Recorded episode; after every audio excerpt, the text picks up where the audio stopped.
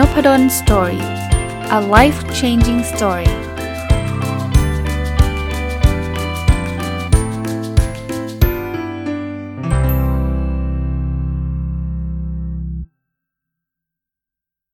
สวัสดีครับ ยินดีต้อนรับเข้าสู่นพดล Story พอดแคสต์นะครับ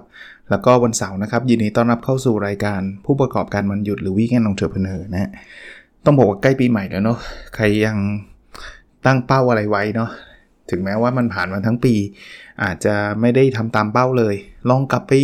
ย้อนดูก็ได้นะ เมื่อเมื่อปลายปีที่แล้วว่าเราตั้งเป้าอะไรไว้นะ แล้วลองลองยังมีเวลาเดือนหนึ่งนะ บางอย่างก็อาจจะทำเสร็จก็ได้นะ หรืออย่างน้อยๆก็ได้เริ่มทำก็ยังดีนะครับ อาจจะไม่ไม่เสร็จสักเป้าแหละ แต่ว่าอย่างน้อยๆมันจะไม่มีเป้าหมายไหนที่เราไม่ได้เริ่มทำที่พูดแบบนี้มันเกี่ยวอะไรกับผู้ประกอบการมันหยุด ผมเชื่อว่าหลายคนเคยตั้งเป้าเกี่ยวข้องกับการเงิน อยากเก็บเงินให้ได้เท่านั้นเท่านี้ อยากจะเริ่มทำธุรกิจนะก็พยายามรีเลทนะครับว่าท่านอยากแต่ว่าท่าน 11 เดือนที่ผ่านมาไม่ได้ทำอะไรเลยสักอย่าง เดือนนี้เริ่มทำได้เนาะอย่างน้อยๆสตาร์ทสักเรื่องหนึ่งสมมุติว่าอยากทำธุรกิจ ฟังผู้ประกอบการบรรหยุดแล้ววันนี้ไปเปิดเพจนะเปิดเว็บไซต์หรืออะไรก็ได้นะครับ เอาละวันนี้จะมารีวิวหนังสือเล่มหนึ่งที่อ่านจบไปสักพักละนะแล้วคิดว่าน่าจะเป็นประโยชน์นะครับ ชื่อหนังสือคือ Don't Sweat the Small Stuff About Money นะครับ คนเขียนคือคุณริชาร์ดคาร์ลสันนะก็คือจริงๆ ก็มีซีรีส์หนังสือประมาณนี้นะว่าเอออย่าอย่าอย่าไปคิดเล็กคิดน้อยนะ Don't sweat the small stuff ก็คืออย่าไปคิดเล็กคิดน้อย แต่นี้เป็นเรื่องของการเงินนะผมว่ามันเป็นแนวคิดเรื่องการเงินที่ดีนะครับเราผู้ประกอบการมันหยุดก็ทำอะไรเกี่ยวข้องกับการเงินอยู่แล้วนะครับ ก็เลยวันนี้เลยอยากนำมาฝากนะอาจจะไม่ได้จบในสัปดาห์เดียวนะครับ แต่ว่าเดี๋ยวเดี๋ยวรีวิวไปเรื่อยๆนะอาจจะก่อนปีใหม่น่าจะจบ เริ่มทีละข้อเลยนะมันมีเป็นร้อยๆข้อนะน่าจะน่าจะหลักร้อยแหละแต่ว่าเริ่มทีละข้อนะครับ ก็ค่อยๆทยอยทยอยเอามาคุยกันนะ ข้อแรกเนี่ยเขาบอกว่าอันนี้เป็นคลาสสิกที่เมื่อกี้ผมพูดเลยแหละ มาจากข้อนี้แหละ คือให้เราจำไว้ว่าการเดินทาง 1,000 ไมล์เนี่ย เริ่มต้นจากก้าวเล็ก ๆ1ก้าวก้าวแรกนะครับ ก็ผมผมยกตัวอย่างผู้ประกอบการวันหยุดแล้วกัน หลายคนอยากเป็นนะ ผมจัดรายการผู้ประกอบการวันหยุดมานี่น่าจะ น่าจะเกือบ 3 ปีได้แล้วมั้งนะ หลายคนได้เคย reflect เขาเรียกเลยนะ ให้ feedback กลับมาว่าอ๋ออาจารย์ฟังอาจารย์ตั้งแต่ตอนนั้นแล้วเริ่มทำแล้วตอนนี้แบบโอ้ยประสบความสำเร็จทางการเงินมากมายมีนะครับ มีคนเขียนมาบอกจริงๆนะบางคนบอกว่าตอนนั้นท้อมากเลยนะ ติดโน่นติดนี่แล้วได้ได้เริ่มทำอะไรเล็ก ๆ เป็นของตัวเอง แล้วก็ ตอนนี้ชีวิตดีขึ้นเยอะอะไรเงี้ยหลายคนอาจจะฟังแล้วแบบอืมอยากทำอยากทำแต่ไม่ได้เริ่มทำไม่เป็นไรครับ จะเป็นแบบไหนก็ตามเนี่ยผมคิดว่า วันนี้เราเราไม่ต้องคิดถึงอดีตนะอดีตมันผ่านไปแล้ว ถ้าใครเริ่มทำแล้วประสบความสำเร็จดีใจด้วย ถ้าใครคิดว่าจะทำจะทำไม่ได้เริ่มสักทีเริ่มเลยครับ เริ่มเล็กๆ ไม่ต้องเริ่มเยอะ ฟังตอนนี้เสร็จปุ๊บอยากขายอะไรเดียขนม ไปซื้ออันนี้เลยวัตถุดิบมาเลยนะทำสัก 20 ชิ้นอะไม่ต้องเยอะ ผมบอกแล้วหลักการผู้ประกอบการวันเยอะวันหยุดเนี่ยไม่ได้เน้นความเยอะนะไม่ได้ลงทุนรวยภายใน 1 วันไม่ใช่ ทดลองก่อน 20 ชิ้น แล้วยังไม่ต้องขายก็ได้ ไปแจกเพื่อน แล้วถามเพื่อนว่าอร่อยไหมอ่าลองลองดูแบบนี้ก่อนสตาร์ทเล็กๆนี่แหละ เดี๋ยวมันมีโมเมนตัมเพื่อบอกเฮ้ยอร่อยแกอร่อยไอ้สั่งมาละเดี๋ยวเราทำให้อ่าเริ่มเริ่มต้นแบบนี้ก็ได้ ชิ้นละเท่าไหร่ก็ว่ากันเอาไหมเดี๋ยวทำให้ปีใหม่นะอารมณ์คล้าย ๆแบบนั้นนะครับ แล้วเดี๋ยวมันมาเองนะครับอย่าไปคิดว่าโอ้โหฉันจะต้องทำให้ได้ขายได้วันละหมื่นชิ้นกำไรวันละแสนบาทอะไรเงี้ยยังยังไม่ต้องถึงขนาดนั้นนะครับ เดี๋ยวเดี๋ยวมันพาคุณไปเองอะวันหนึ่งถ้าคุณประสบความสำเร็จมาถึงจุดนั้น อาจารย์แล้วเกิดมันไม่มีใครซื้อล่ะก็คุณคุณมีเงินจ่ายค่าวัตถุดิบไป 20 ชิ้น แล้วไม่มีใครกินเลยก็ก็ไม่น่าเสียดายเนาะมันก็ ถือว่าเราเลี้ยงเลี้ยงขนมเพื่อนก็ได้ะนะครับอะอันนี้เป็นอันแรกนะครับ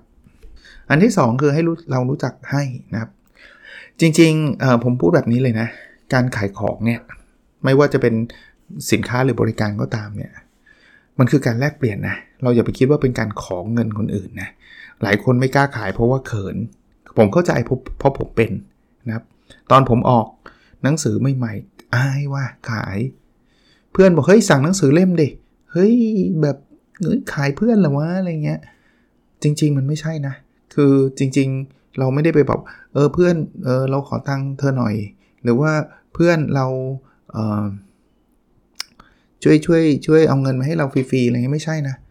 เออคนจะซื้อเนี่ยไม่จำเป็นต้องเป็นเพื่อนนะครับคนคนนอกก็ตาม คนจะซื้อเนี่ยเขาพิจารณาแล้วครับว่าไอ้สิ่งที่เขาจ่ายไปอะ่ะกับสิ่งที่เขาได้มาอย่างของในกรณีผมคือหนังสือเนี่ย มันคุ้มค่ากว่า เขาจ่ายเงินไปสมมติหนังสือเล่มหนึ่งเฉลี่ย 250 บาทอย่างเงี้ยเขาได้หนังสือมาเล่มหนึ่งที่มันอาจจะเปลี่ยนชีวิตเขาเลยก็ได้นะ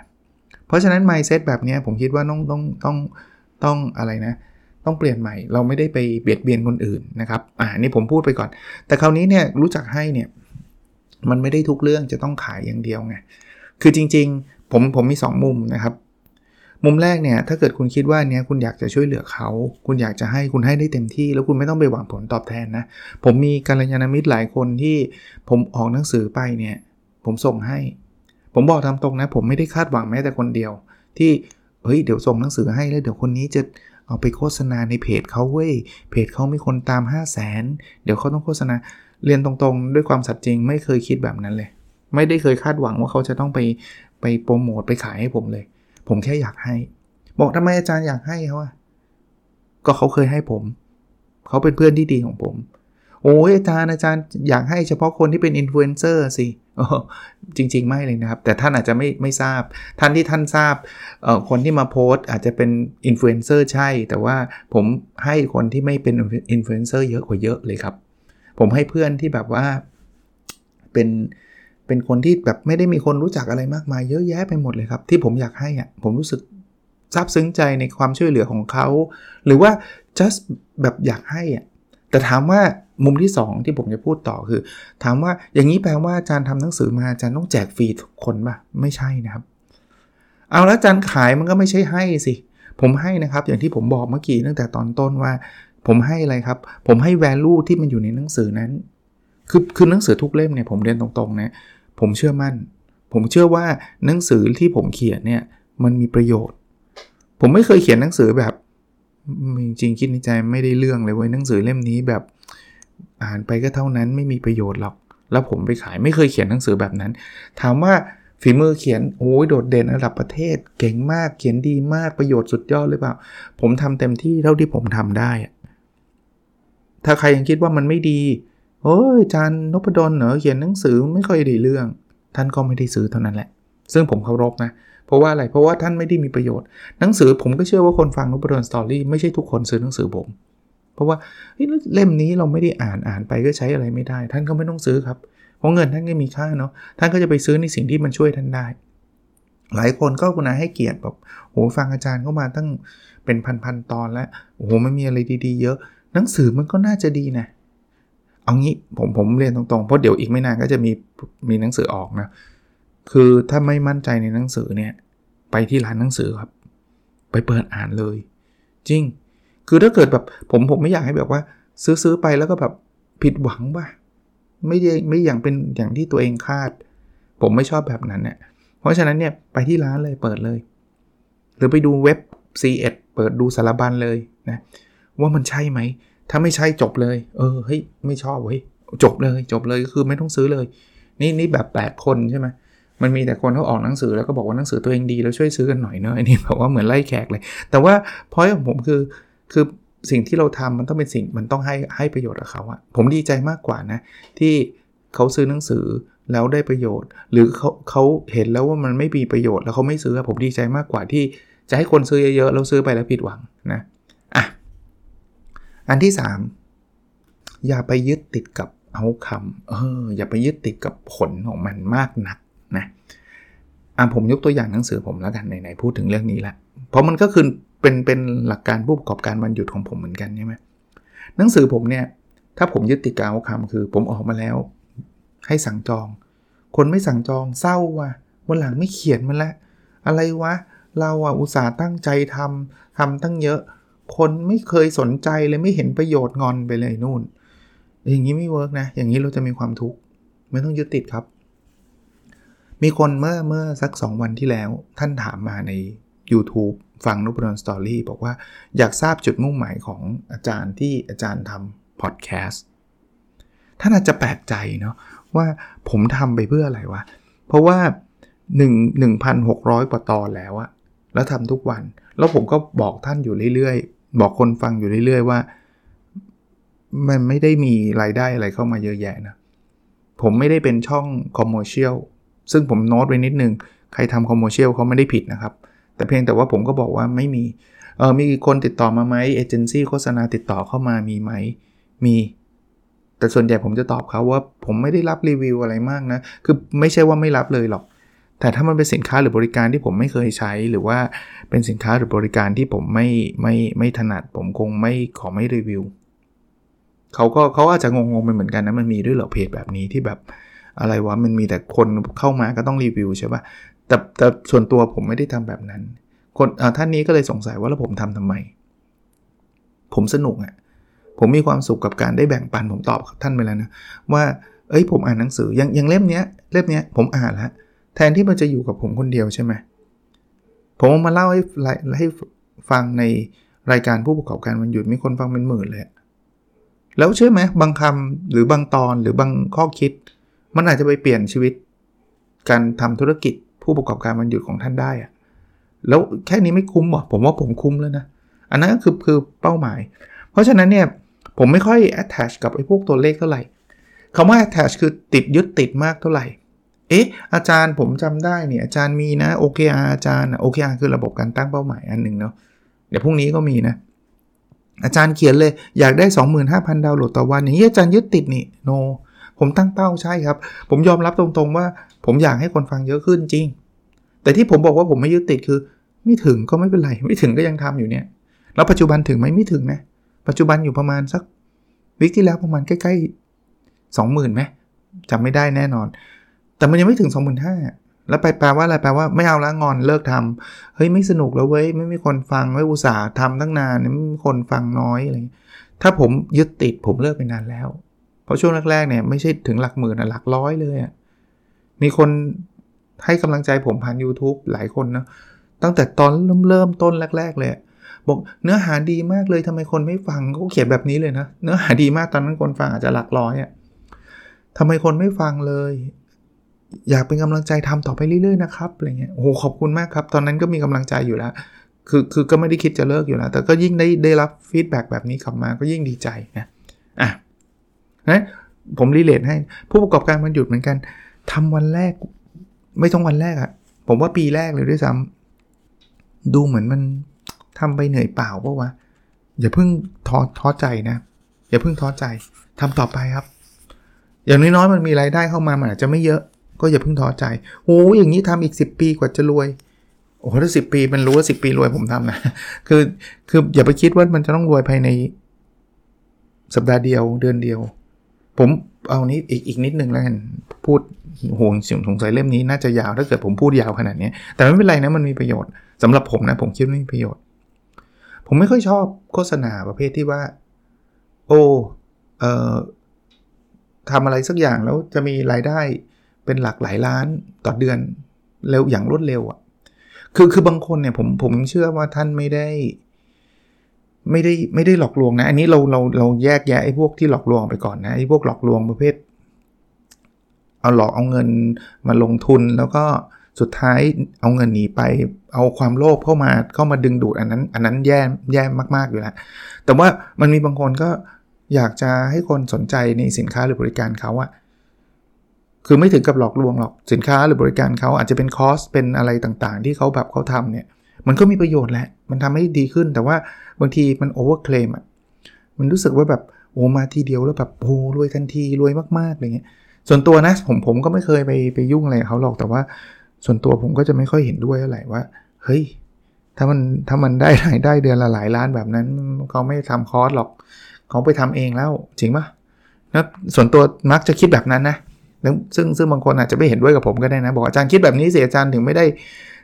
ทำอะไรแบบเขาอาจารย์ไม่รู้หรอกว่าเขาทำได้อะไรเงี้ยก็โอเคครับมันอาจจะมีคนทำได้จริงๆก็ได้ แต่อาจจะหนึ่งในพันหนึ่งในหนึ่งในหมื่นเพราะว่าถ้าเกิดทุกคนที่เข้าเรียนหรือว่าทุกคนที่มาซื้อสินค้าบริการเขาเนี่ยรายได้เดือนละ10ล้านทุกคนนะโอ้ป่านนี้คนไทยไม่มีคนจนแล้วมั้งเนาะะไปดูต่อนะครับ เขาบอกว่าถ้าเราจะจะทำอะไรสักอย่างมี passion นะดี แต่ว่าให้เป็น passion ที่มัน relax แปลว่างี้ relax แปลว่าผ่อนคลายเนาะคือเขาบอก passion เนี่ยรายการผู้ประกอบการวันหยุดก็พูดใช่ไหมว่า เราจะใช้วันเสาร์อาทิตย์เนี่ยทำอะไรที่แบบตาม passion เรา แต่เขาบอกว่า passion เนี่ยมันมีข้อดีก็คือเราทำให้เราลุกขึ้นมาทำงานหนักเลย วันเสาร์ไม่นอนแบบแต่โหทำงานทั้งวันหามรุ่งหามค่ำเพราะมันสนุกเพราะมันมีความสุขในการทำเขาบอกว่าดี แต่ว่าทำแบบนี้ไปเรื่อยๆเนี่ยเดี๋ยวเราจะ burn outเพราะว่ามันจะหมดแรง มันจะ burn เนี่ย passion มันเหมือน มันมันเป็นความลุ่มหลงอะ่ะมันจะ burn มัน burn แปลว่ามันเผาอะ่ะมันเผาแล้ว energy เราจะหมดง่าย ผู้ประกอบการวันหยุดบางคนฟังอาจารย์นพดลทำรายการนี้แล้วแบบ เฮ้ยวันนี้ต้องลุกขึ้นมาทำแล้วเว้ยเสาร์ตื่นตั้งตีห้ารู้ตัวอีกทีห้าทุ่มแล้วอะไรเงี้ยทำทั้งวัน มันจะทำได้ week แรกๆครับพอหลังๆรู้สึกว่ามันล้าแล้วมันไม่ไหวร่างกายไม่ไหวเขาบอกว่าเออลองเปลี่ยน passion มาเป็นโหมด relax passion relax passion ก็คือเป็น passion ที่แบบเหมือนเหมือนเราได้ซึมซับความความความรักในสิ่งที่ทำมากกว่าการทำแบบทุ่มสุดตัวแล้วก็ใช้แรงเข้าไปแลกอะ่ะผมผมยกตัวอย่างพอดแคสต์ผมแล้วกันนะพอดแคสต์ผมเนี่ยเข้าข่าย relax passion ผมทำพอดแคสต์เนี่ยผมไม่ได้ทำหามรุ่งหามค่ำผมไม่ได้ทำแบบว่า โอ้โหวันนี้ทำอะไรวะแบบยุ่งไปหมดเลย วุ่นวายไปหมดเลย แล้วก็ แต่รักรักพอดแคสต์มากฉันทำพอดแคสต์ให้มันสุดยอด ฉันทำทุกอย่างแล้วไม่ได้หลับไม่ได้นอน ผมไม่ได้ทำแบบนั้นเลยพอดคาสต์เนี่ยมันเหมือนงานอดิเรกของเราอะผมจะมีเวลาที่แบบว่าผมผม reserve ไว้ มันจะเป็นเวลา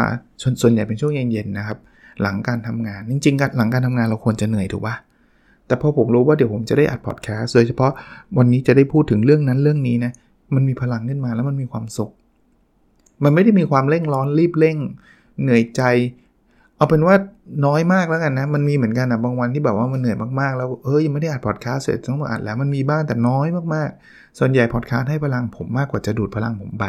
แต่มันเป็นแพชชั่นนะ ไม่งั้นไม่ทำติดกันทุกวันมา 1,600 กว่าตอนแล้วล่ะนะครับอะมาดูต่อครับ อันนี้ข้อที่5นะเขาบอกว่าเราควรจะลดความเครียดหรือหยุดความเครียด อย่าแพร่กระจายความเครียดของเราไปยังคนรอบข้าง อันนี้เนี่ยมันมีประโยชน์ยังไงกับเรื่องการเงินเนาะเขาบอกว่าทุกครั้งเนาะหรือหรือหลาย ๆ ครั้งแล้วกันนะเวลาเราทำธุรกิจเนี่ยเราก็จะมีปัญหามันก็จะมีความเครียดเออมีเงินไม่พอจ่ายซัพพลายเออร์บ้างอะไรบ้างเนี่ยเป็นเรื่องปกติ วิธีการจัดการความเครียดอันหนึ่งเนาะที่ผมผมอยากแชร์เพิ่มเติมจากหนังสือเนี่ยคือการลงมือทำผมปัจจุบันนะผมก็มีนะครับ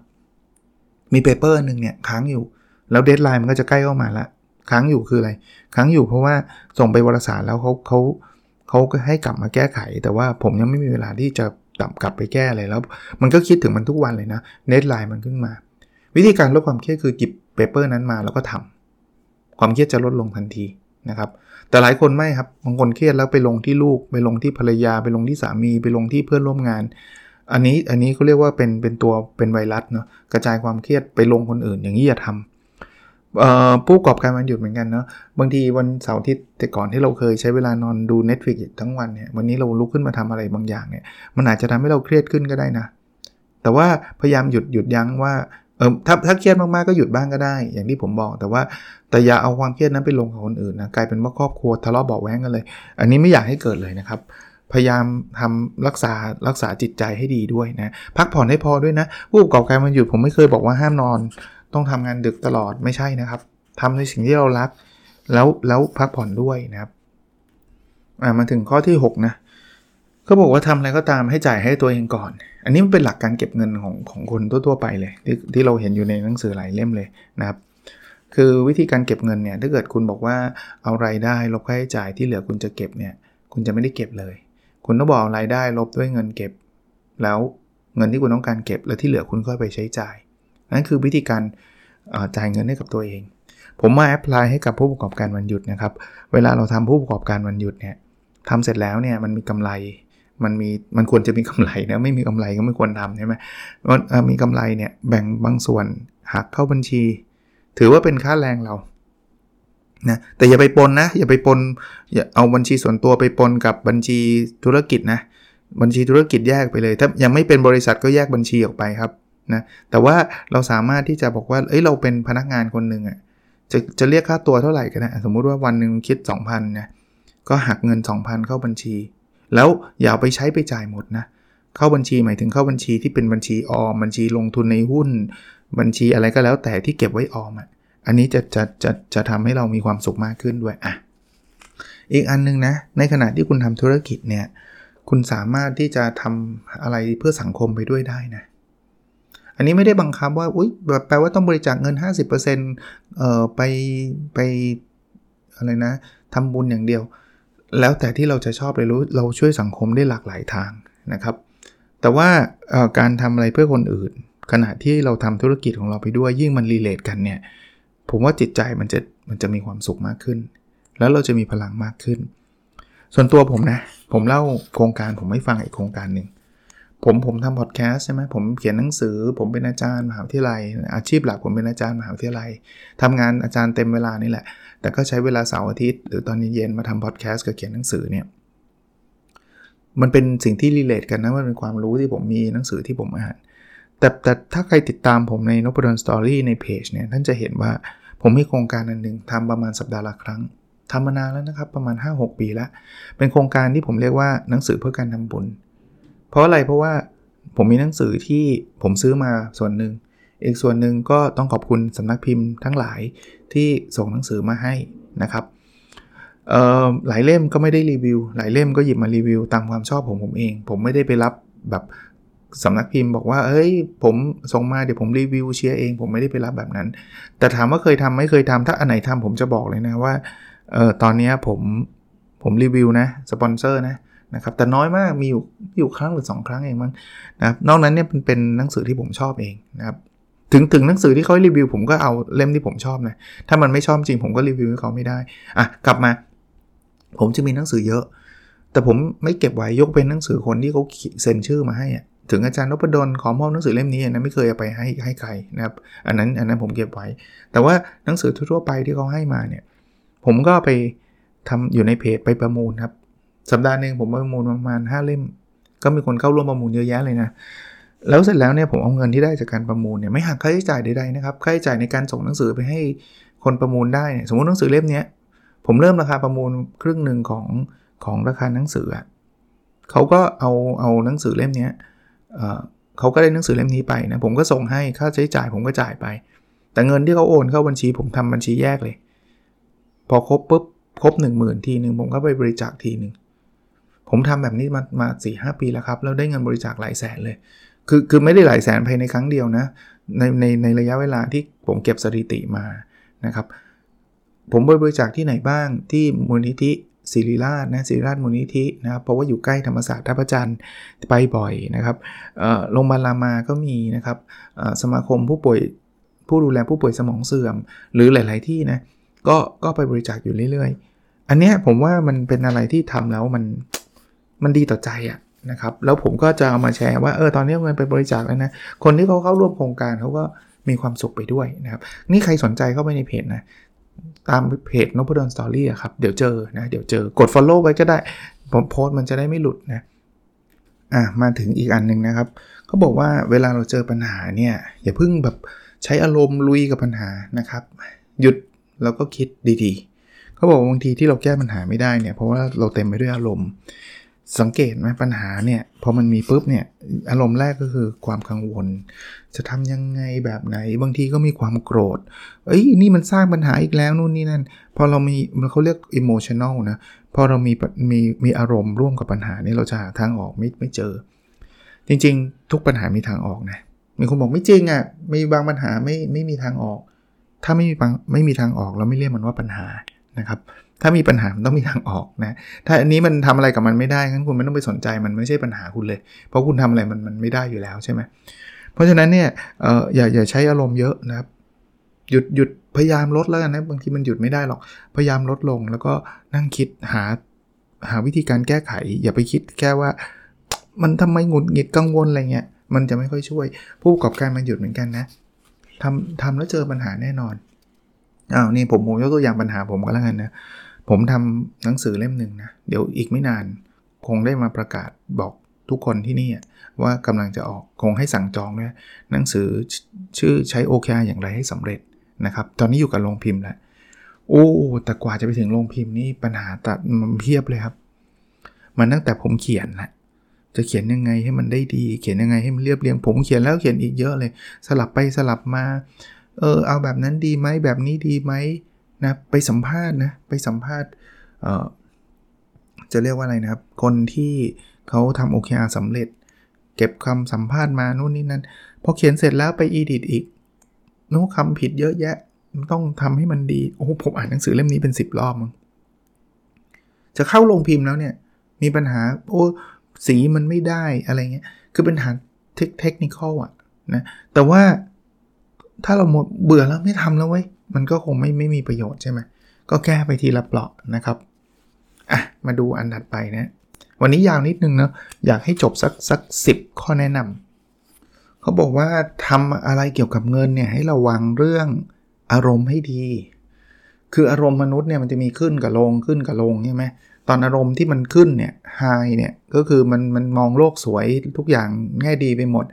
อารมณ์ที่ลงเนี่ยเป็นอารมณ์ที่โกรธเศร้าเหงาเราก็รู้สึกแย่ไปหมดนะ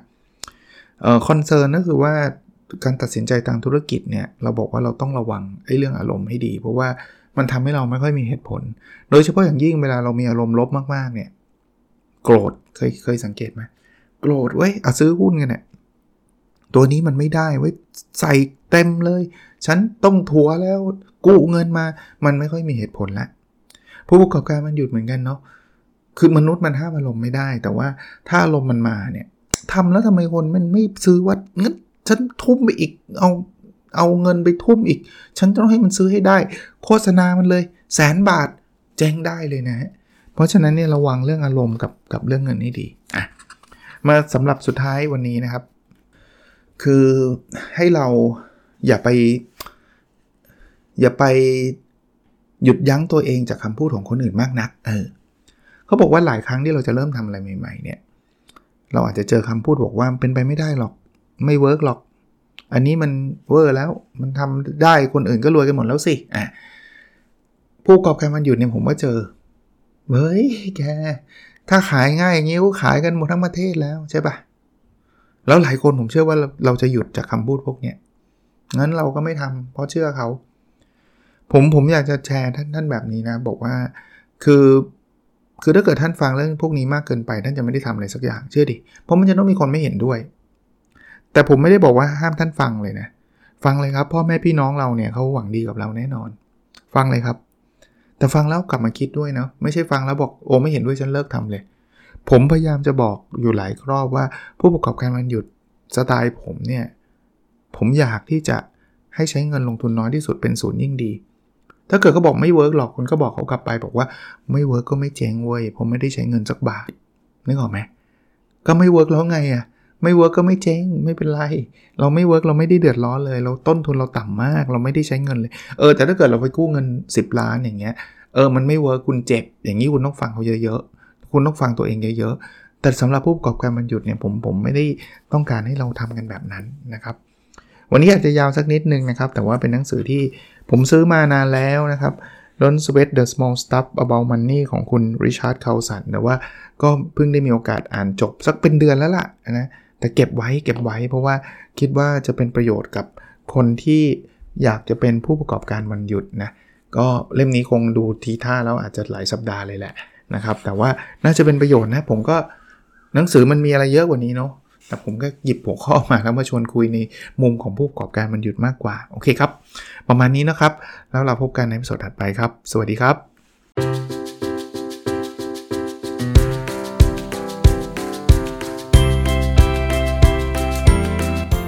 n o p a d o n Story a life changing story